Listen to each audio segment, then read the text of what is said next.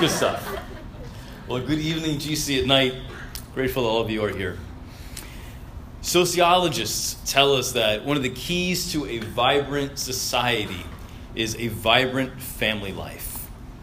Parents that provide not only materially, but also emotionally, who have also invested in their children, who, have, who are also taking care of their aging family members, uh, and also are being sensitive and respectful to the needs in their community, and also for the sake of vibrant society, when we add a fair type of government structure and safety for law abiding citizens, preferably with a police force, these become uh, the ingredients to a vibrant and healthy society.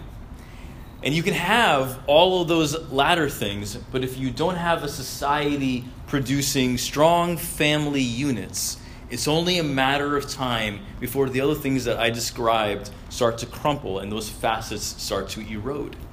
Now, Christians like us, uh, like many of us, would insist that a strong moral fabric in society is crucial. And sometimes the sociologists don't include that strong moral fabric importance. Uh, but for tonight, let's focus on the aspects that we can agree on, and that is the need for strong families. Tonight, we're talking about families. Some of you are thinking, oh man, I shouldn't have come tonight. It would have been better had we taken a, an easier topic like the Trinity or creation or end times or something like that, right? Families, it's a little bit of a sensitive topic. Well, a couple uh, words of pretext. Um, I, I, get that family is a loaded topic, and I cannot uh, begin to tell you how much I respect that and appreciate that. I say this especially for our, our, our newer folks here. Um, if you spend any time with me and talking about family life, uh, I, I, I, admit the fact that I'm happily married and I have four kids. Um, but we went through so many years of infertility uh, in, in, in, this sort of story that like I, it's part of our story. Uh, here's a current picture uh, of, of, of, my kiddos. Um, they range from nine years old to two years old. Um, so, as you would imagine, my house is quiet and restful and very just the way that it's supposed to be, right? Now, it's, it's crazy. And, and, this happens to be the only picture where not all the toys are littered on the floor, and I got it right there. That, that's, that, that's, the, that's the only evidence there is. But the truth is, as, as I implied, uh, as, I, as I stated, um, the first eight years of my marriage with Susan, uh, we didn't have we didn't have children. In fact, just just recently, we just crossed over a, a threshold in our marriage where we've had now children for as long as time where we didn't have children, and that was an interesting observation for us to make. Um, like, wow, like we like this is new family territory for us, and and I, I wish I I have the time to kind of just share uh, what it's like to, to spend the first um, time of that of, of your marriage, you know, wanting kids and, and, and that whole struggle. But I mentioned this up front uh, because we still have scar tissue as we have tried to begin family life. And I imagine that there is scar tissue and sensitivities and maybe even some wounds here tonight. So let's offer that up to the Lord, and may, maybe, maybe the Lord will speak healing and truth and give us some perspective and wisdom as we talk about family life. I also uh, want to mention that um, I, I, I, preach about monthly here, and I, this is about 17 years of ministry for me, and in other contexts that I've been serving, I, I preach about monthly as well, which means I've spent more time listening to sermons than giving sermons. Uh, which, which also means that I've heard a lot of sermons on family life and haven't really given many of them, which means I've heard a lot of not great sermons on family life that have just really bothered me. I mean, they may have been great, but they, they, they, they, they just bit me in a way um, that I, I wasn't really crazy about at the time. And, and I, have, I, have not, I have not forgotten um, th- those moments either. I remember sometimes just coming into a, a sanctuary and not really feeling great, and then as the sermon would go on, feeling even more guilty that I'm not a good son, that I'm not a good husband, that I'm not even that great of a friend. And we're going to try our best uh, to keep the guilt in check, and, and, I, and I, I, will try to do my part in that. And then lastly, and, and this, this is the part that where you, where you kind of come in, I need, I need your help on, okay? Uh, sometimes we, when we talk about family in, in, in, public settings and you're sitting with family, um, there's this thing that loving people do to each other where, like, you know, the words that are coming feel targeted to the person that you're sitting next to. And so you feel tempted to say, I hope you're listening. Even if you don't say it, there's like a look or like an elbow type of a thing. And GC at night, tonight we're saying no to that. We're, we're calling foul on that. Um, in fact, if you don't want someone to respond to, to the, the, that part of the message, you know, that is a surefire way to make sure that they never take those words to heart, right? Um, that, that, that is actually a form of shaming. So let's make this agreement tonight, especially on that, that last point when, like, I hope that you're listening, that, that type of a thing. Um, let's not do that to each other. I can't, I, it's hard to read the room on, on our sarcasm level um, can, can, I, can, I, can I give some sarcasm here? Will, will you know that I'm being sarcastic here? Oh, I love GC at night. Thank you. I think I have a solution for when people do that. I, I wouldn't say this in the morning for sure, but, but I think I have a solution.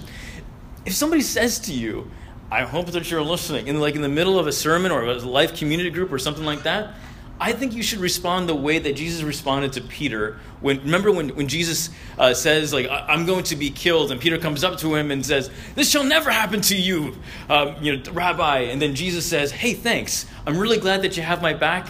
No, he doesn't say that at all. He says, "He said, what does he say? Get behind me, Satan." If somebody says, I hope you're listening, I bet you they'll never say that again if you say, Get behind me, Satan. I mean, that, that is a shirt, that, that right there. I kid. I kid. Um, that's better. One of the, that's a, a, better threat than actually you know doing that. It's really hard to recover uh, after you call your spouse Satan. Um, so just just try to avoid that. And we all do. We, we wonder why Peter denies Jesus three times. By the way, I mean, like he called him Satan for goodness sake. So, in exchange for your cooperation and not doing that sort of thing, I, as a giver of the message, I'm going to try my best not to over sensationalize uh, the, uh, married life, family life, and, and, that sort of thing. Uh, I'll try to give authentic examples of fatherhood and husbandry and, and, and, being a son as well. And if I paint any good pictures, I'll, I'll try to paint some bad ones as well. Uh, what we want tonight is to acknowledge some of the pain and some of the dysfunction, to speak authentically, and to find hope as a result of all of that. So, so that, that's, that's the context uh, that, that, that, we're trying to operate with. So um, please, please do your part. I'll try to do my part. This is kind of like the Apple user agreement. The fact that you're staying here means that we're going to continue. Um, I know that not all of you have signed on to it, but here you are. We have, we're all coming from different places in life. Many, of, some of us are married, some of us are not. Some of us have not imagined that we would be in this particular stage in life, in this particular moment. And for many of us, it's complicated.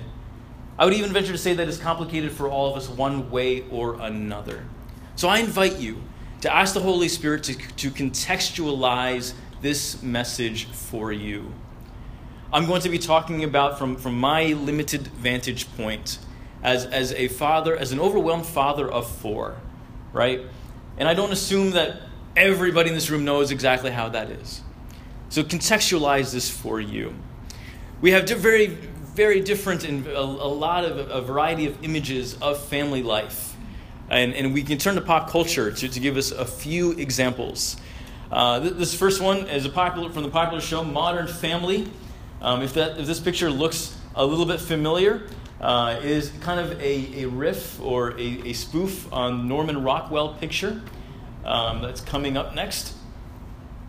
No, it's not. All right, it was, it was, it was a spoof on a Norman Rockwell picture. I may not have provided it for our tech team. Uh, this, this, is a, this was a popular show called The Brady Bunch, no relation to Tom Brady, that aired in the 60s, 70s, and 80s.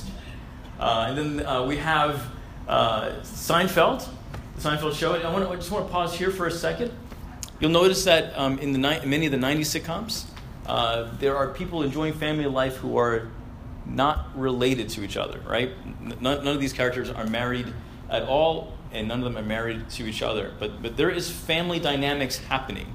The show Friends would be another example of that. And we have, I think, at least one more. Oh, yes, the Avengers shawarma scene. Um, even superheroes need families, right? If, you're, if you pay attention to superhero life, um, you know that they can get lonely sometimes, right? Um, but, but, but we want to remember tonight that we're talking about different, all different types of families, however you experience family. Family is also extremely, extremely important throughout the narrative of Scripture. And we turn to one of the foundational texts regarding family life, and it'll be very familiar to you. It's from Deuteronomy 6.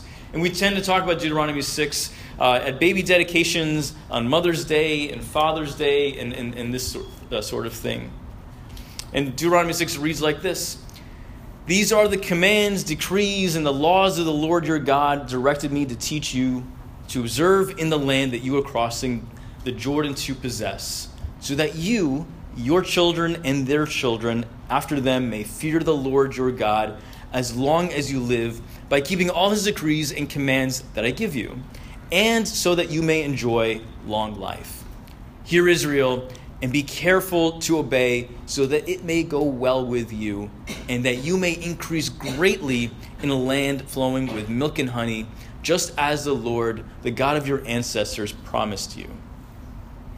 Well, let's remember some context here the children of Israel have crossed into the promised land.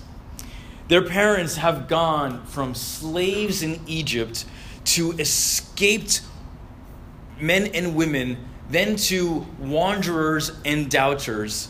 And that entire generation has passed away, and their children are now entering into the promised land of Canaan, along with their leader Moses. And Moses is receiving, receiving instructions from God. This is a moment of nation building, okay? Nation building. Now, if you've ever have, if you, in fact, everyone's probably experienced this in some form of another. If you remember that feeling of moving into a new home or a new dorm or a new apartment, and you're like, you're walking through the place where like before it even has much in, and, and you're thinking to yourself or you're saying to the person next to you, here's where we're going to hang this. And here's where we're going to put the tree right? There's like this excitement. Here's where we're going to have morning coffee. If we would just get this particular table, it would just go so perfect right in there, right? This is part of, of like this, this, this home building, this, this home, or in this case, nation building. Have you ever been part of like a church plant, uh, or, or as some of the campuses, as, as they experience this, uh, when, when they start uh, rehabbing and, and re- restructuring a building, they say like, over here is going to be the new welcome center. We're going to make new friends right here in this corner. Uh, over here is going to be the Kids Town space. And, and, honestly, if you can ever be part of one of these conversations, when people start imagining what a nursery, where the nursery is going to go, especially for type, uh, certain types of churches that don't have any babies in, in it yet, that is one of the most faith filled moments that one can experience, right? There are going to be mothers bringing their babies right here. When they talk about the altar, when they talk about the front of the sanctuary, kids are going to get baptized here. Babies are going to be dedicated here. And I hate to say this, but we're going to celebrate and honor and remember our loved ones here as well. This is going to be a, an incredible place of community and of family and of worship, right? This, this is one of the things that happens in churches. In business startups, in business startups, what do they say?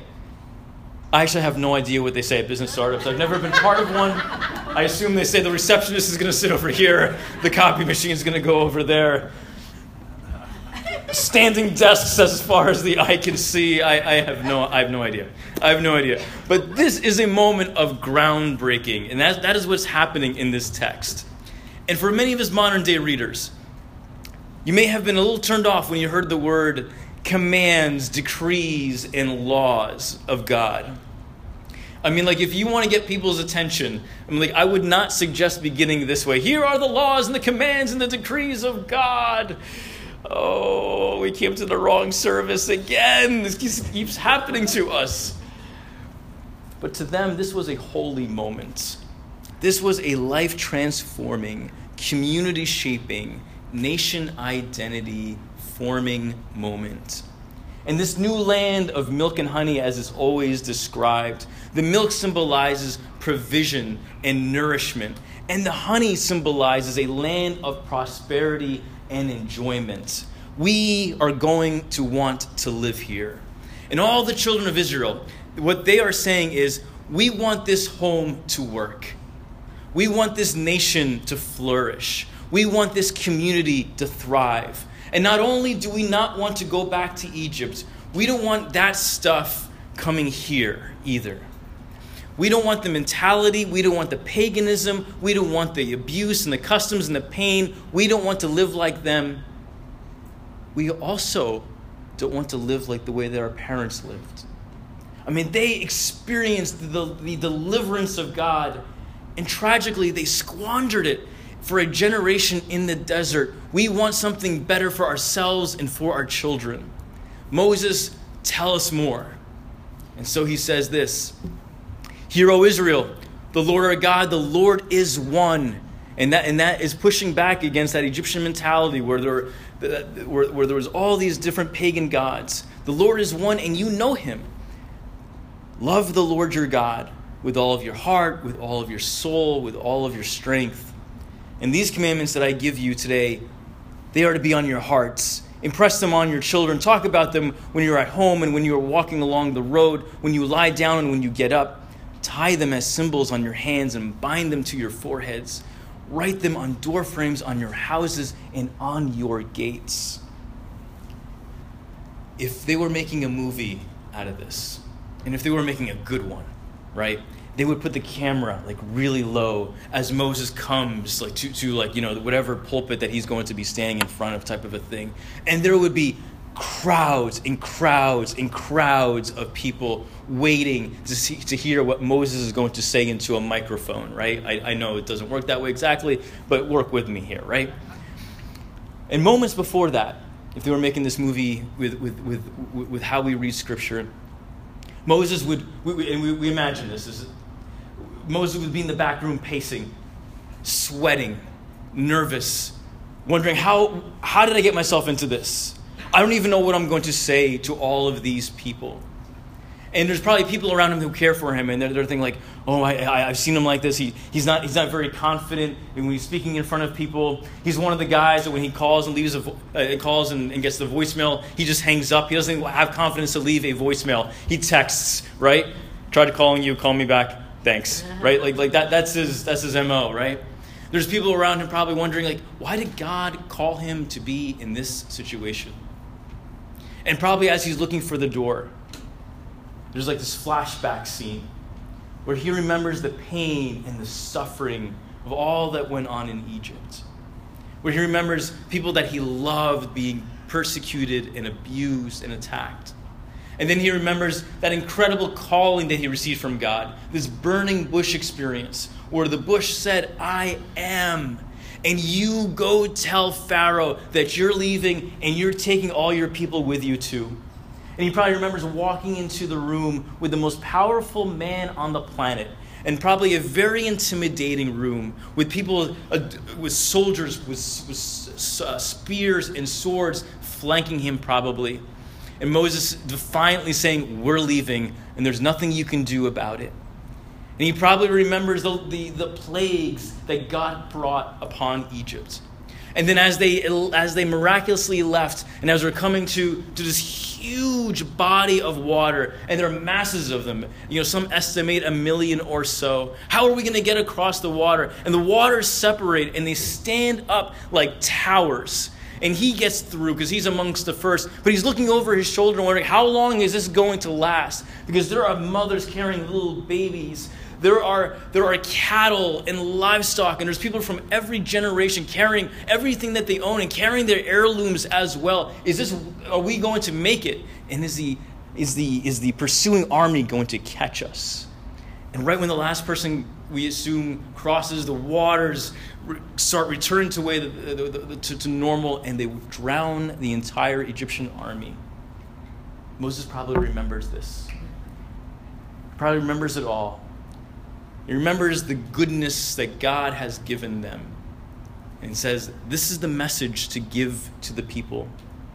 Love the Lord your God, this God of deliverance. Love him with everything that you got, when you wake up in the morning, you praise Him. And you tell the kids who did not live to experience this, they didn't get to see this. You're going to have to tell them over and over just how incredible, how inspirational, how amazing this history is. Because this land was promised to people you didn't even get to meet, and you are partaking in it.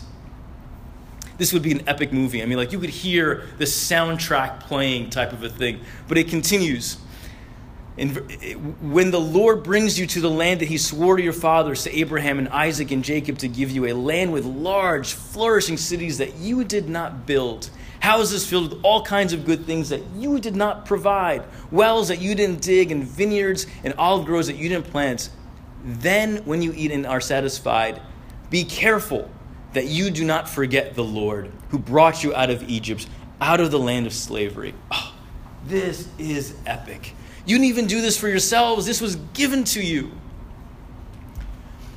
Uh, when I read Scripture, and, and, and, I, and as a lover of Scripture, and, and I know this room is filled with many people who love Scripture and many people who want to love Scripture more, one of the things that I love doing is I, I like to imagine if I were Moses, what would I have said? And, and, and if you really want to get you know creative and just have li- license, imagine that God isn't telling you what to say. So you can just say anything that you want. This is good. Don't, don't actually confuse this for scripture. This is just an exercise, right? Of all the things that, that Moses could have said in that moment, he could have talked about family. He said, I've heard sociologists say that the key to a great society is great family units, right? Right? Yeah, you guys are listening. I like that. Thanks. Thanks for, thanks for, thanks for tracking.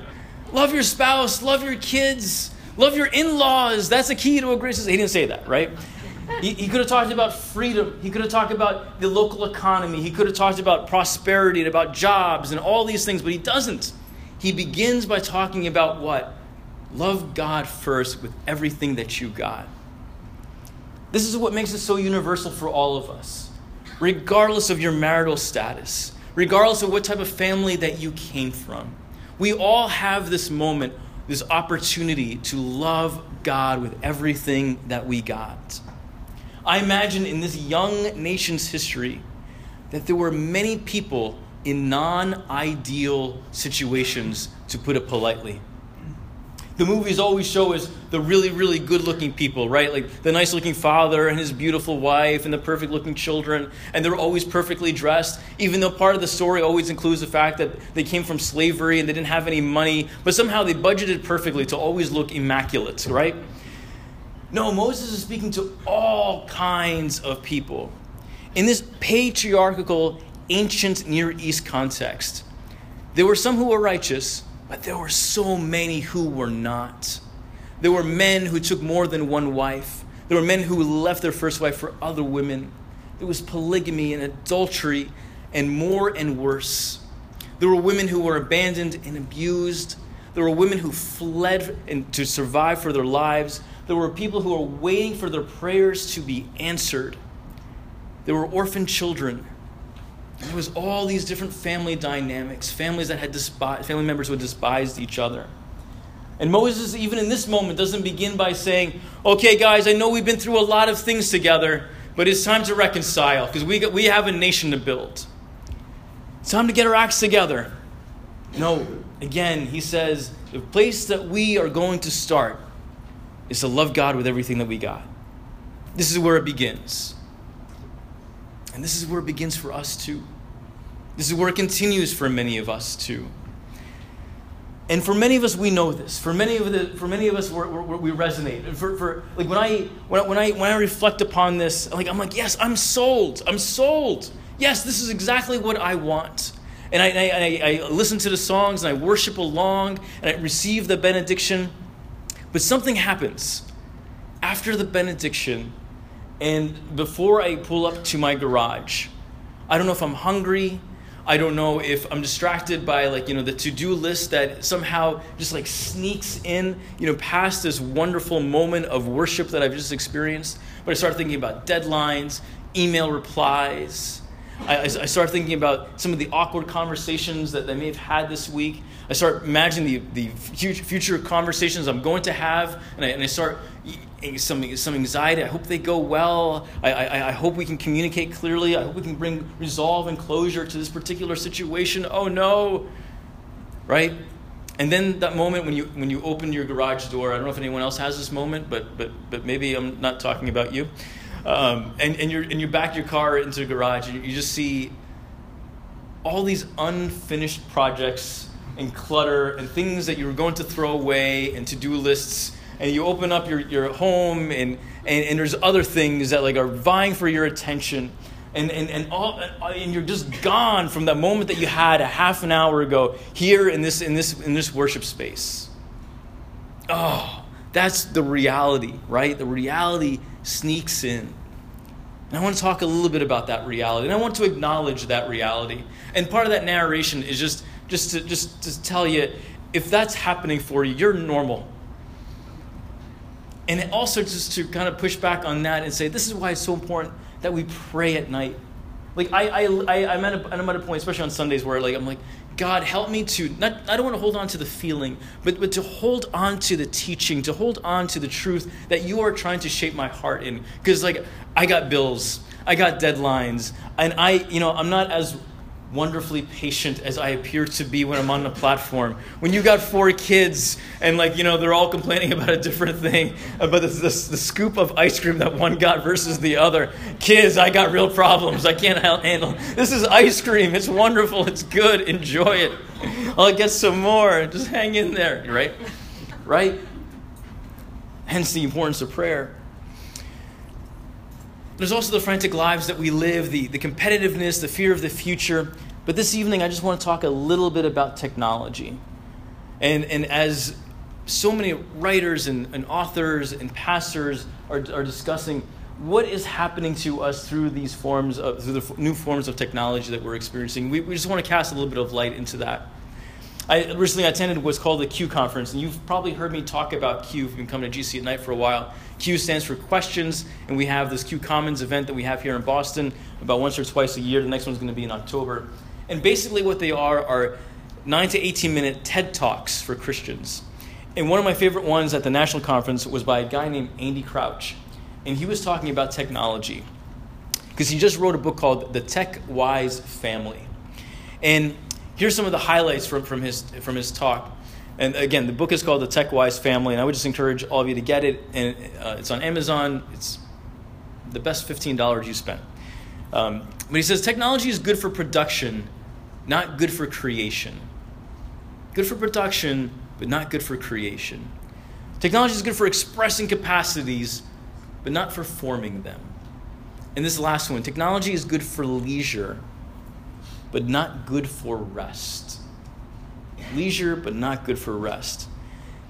We need to put technology in its proper place. He, he went on to say, We have more leisure than anyone in history, but we may be the, the people who are experiencing the least amount of Sabbath than anyone in history as well. And one of the key reasons is because technology is stealing it from us. If there's one thing technology is not good for, it is, be, is being present. Technology robs us from this moment of being present. I am bad at this. There was this app that I had downloaded last year that, that tracked the number of times you pick up your phone. I deleted it in a week because I couldn't deal with the reality. That is a true story. That is a true story. And every now and then I pray that God would give me the courage to download that app again because I, I, I have to have improved I haven't. I'm not going to. I don't know. Um, but it is, if you can relate to that, if you can relate to that, technology is robbing us from, from this moment of being present. There was this author who was talking about how, how her daughter drew a portrait of her. And the portrait was, she said, it was the worst thing I had ever seen in my life, not because it didn't look like me, but it was a woman holding a phone like this. And I was just so crushed that this was my daughter's viewpoint of me. This was my daughter's image of me. I saw that. I don't know if I, I hope it's not a true story. I hope it's like one of these like speaker legends that they kind of create. Because like I, I was like, oh my goodness, I, I cannot let that happen in my life. Please God. Please I'm, I, I will even download that app if, if it gets me out of that out, of that moment in, in, in my children's eyes type of a thing, right? How do we combat this? Well, if, if, if you've been following along in our sermon series, we've been trying to incorporate different practices. And the practice that we would like to talk about in this particular week is, is the practice of reclaiming the dinner table. In the beginning of the message, I flashed a, a bunch of series, uh, a uh, series of sitcoms uh, pictures. And the one thing that they all have in common is that they're all at a table. They're all at a dinner table. And for many of us, it's just a little ironic that we watch some of these shows while eating our food on couches, watching them eat at tables, right? And we need to reclaim the dinner table. Now, I know what some of us are thinking. Oh man, this guy has no idea what life is like in my home. There's no possible way that all of us can sit at the dinner table at 5:30 or 5 o'clock or 6 o'clock or whatever. There's traffic. There's the fact that we both of us work. There's our kids' practices and extracurriculars. Um, there's also the fact that like when we get home, we all kind of just need a breather from each other. So like you know, sitting at the dinner table like in that classic you know fashion is not really doable for us, and that may be true. You know your family. And I, that is not entirely what I'm suggesting. I think it's good, though, that you work your way towards that.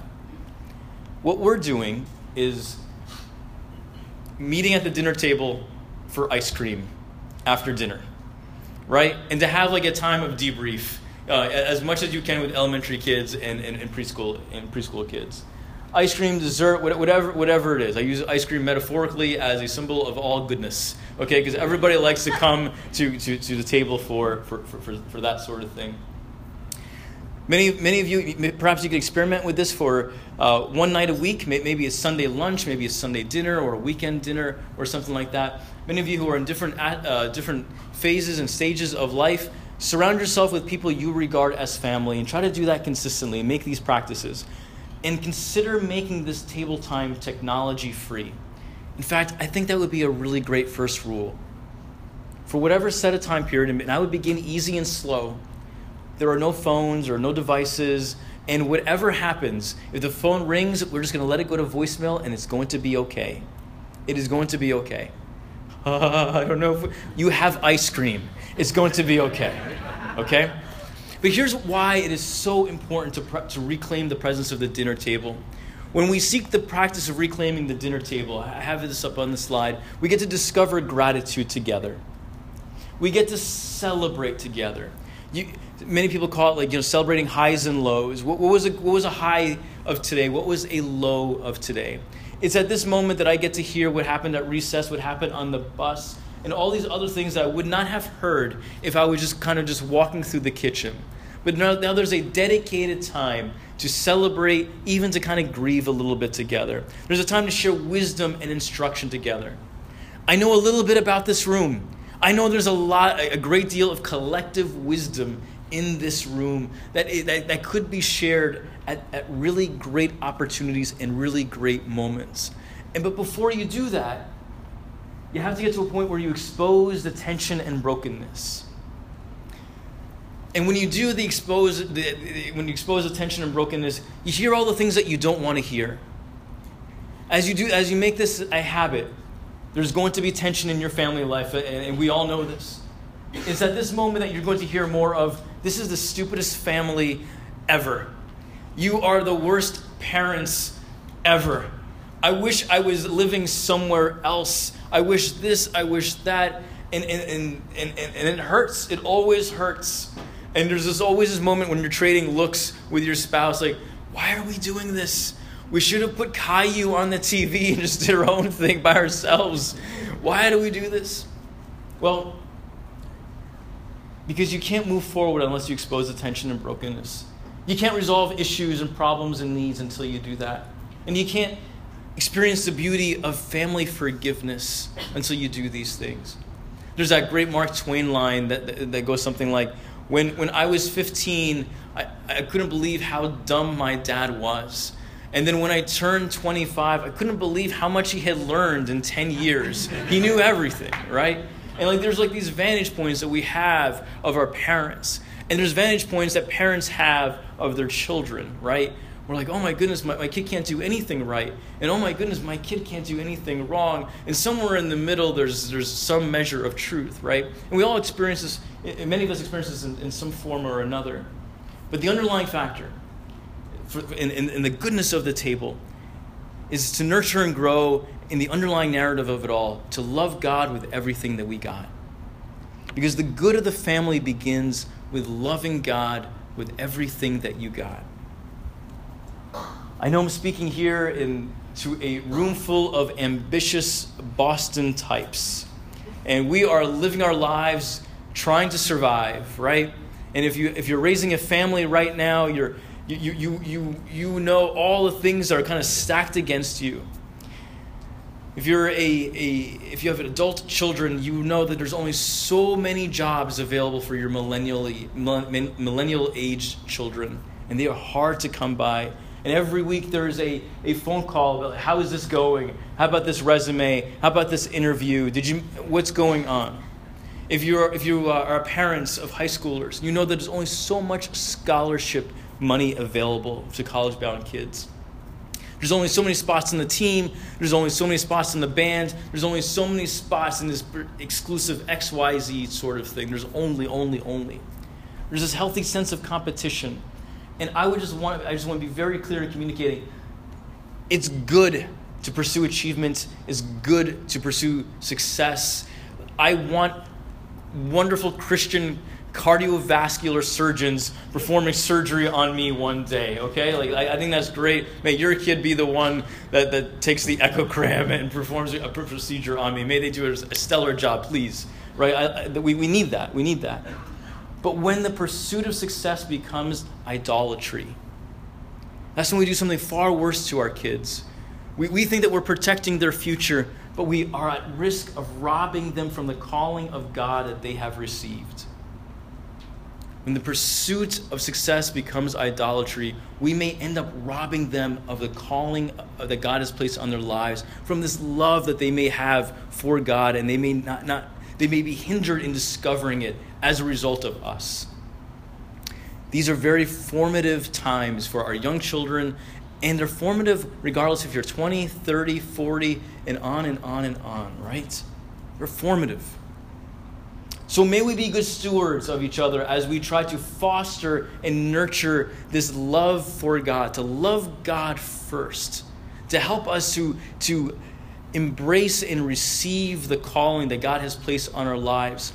To, to put it just in a little bit of a, of a personal context, my, my dad is a dentist, my, my mom is an accountant, and both, both, both my parents were born and raised in Egypt. Earlier, when I talk about the idea of leaving Egypt and we don't want to go back there. That was a very literal conversation for us, right? We are so happy to be in this country. My parents were so thrilled to have their babies born in this country. I'm so grateful uh, for this, the fact that they immigrated and, and, and all of this. And this is all part of our narrative. And of course, my dad, and I'm, I'm, a, I'm a firstborn, so my, and I'm a son. So my dad, of course, wanted me to be a dentist like, like him. And I, I, I, I, did, I, I, couldn't say I had too much of a problem with it. I, I didn't mind the idea of, of inheriting the, the family practice until I realized that I had to look in people's mouths all day. And I'm like, I'm not really sure I'm going to be cut out for that, right? And accounting just seemed even more boring. so, and there was like this other, no offense if you're an accountant or a dentist, but I mean, I'm just, many people don't want to be a pastor either. So, you know, feel, feel free to, feel free to say whatever. And I remember having these conversations with my parents at, at, at, at my late, later adolescence. And I was starting to feel like this calling into ministry. And I didn't know if it was real or not. I really didn't. And that was probably one of the best things I, I was able to say to my dad. I think God is calling me to the ministry, but honestly, I wouldn't pick this. I just think God is leading me. And I remember my dad giving me this look of, that seems like a very honest, self aware, non idiotic thing to say. And, and like that, that was a moment for us. And, and I, I won't get into the whole story. But soon after that, I received a blessing from my parents. And there was a calling that was celebrated. And it was hard. My parents did, you know, the, the ministry life is, is, a, is a different life. And, if, and it doesn't even matter what you're contrasting it to. When your parents have something in store for you or planned for you, they, they like it. They like it because they make good decisions. They, they tell you about their good decisions all the time, right? and here something new comes along. And I'm so grateful that I had parents who were responsive to the Spirit's leading and, and, and helping me also try to understand what was going on in my life, too. We want our children to love God. We want our family members to love God. We want our neighbors to love God. And one of the best ways that we can do that is by us first loving God with everything that we have. And all this comes full circle with Jesus. Jesus summarizes it all when he's asked, What is the most important thing that you can do in this life? What is the greatest command? Is, is, is the literal question. And he quotes this passage, Deuteronomy 6. And he says it like this Love the Lord your God with all of your heart, with all of your soul, and with all of your mind, and with all of your strength. And the second, because you can't keep it to one, the second is this love your neighbor as yourself. There is no commandment greater than these.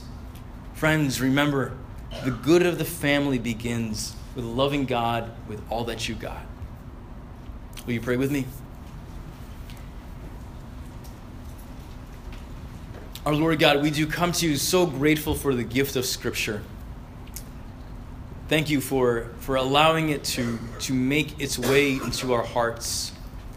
Thank you, Lord, for its inspiration, for its meaning, for its power. And we ask, Lord, that you would help us to be good stewards of, of, of the message that, that, that you are trying to speak to us. We pray, Lord, that you would help us in, in our response to you. We desire to love you with everything that we have. And Father, we pray that you would receive what we give to you. Remind us of, of, of where we may have fallen short and renew our strength, Lord, so that we may live a life worthy of the calling that you have placed upon us. We lift up to you our families, Lord. We continue to do that as we leave this space. May you help us to be good and faithful stewards of the people whose lives that you've entrusted us with, regardless of our marital status. Help us, Lord, to, to be faithful with the family members that you have placed in our lives. We ask you for this and for so much more. And it's in your name that we pray. Amen. Sing one last song to stand together.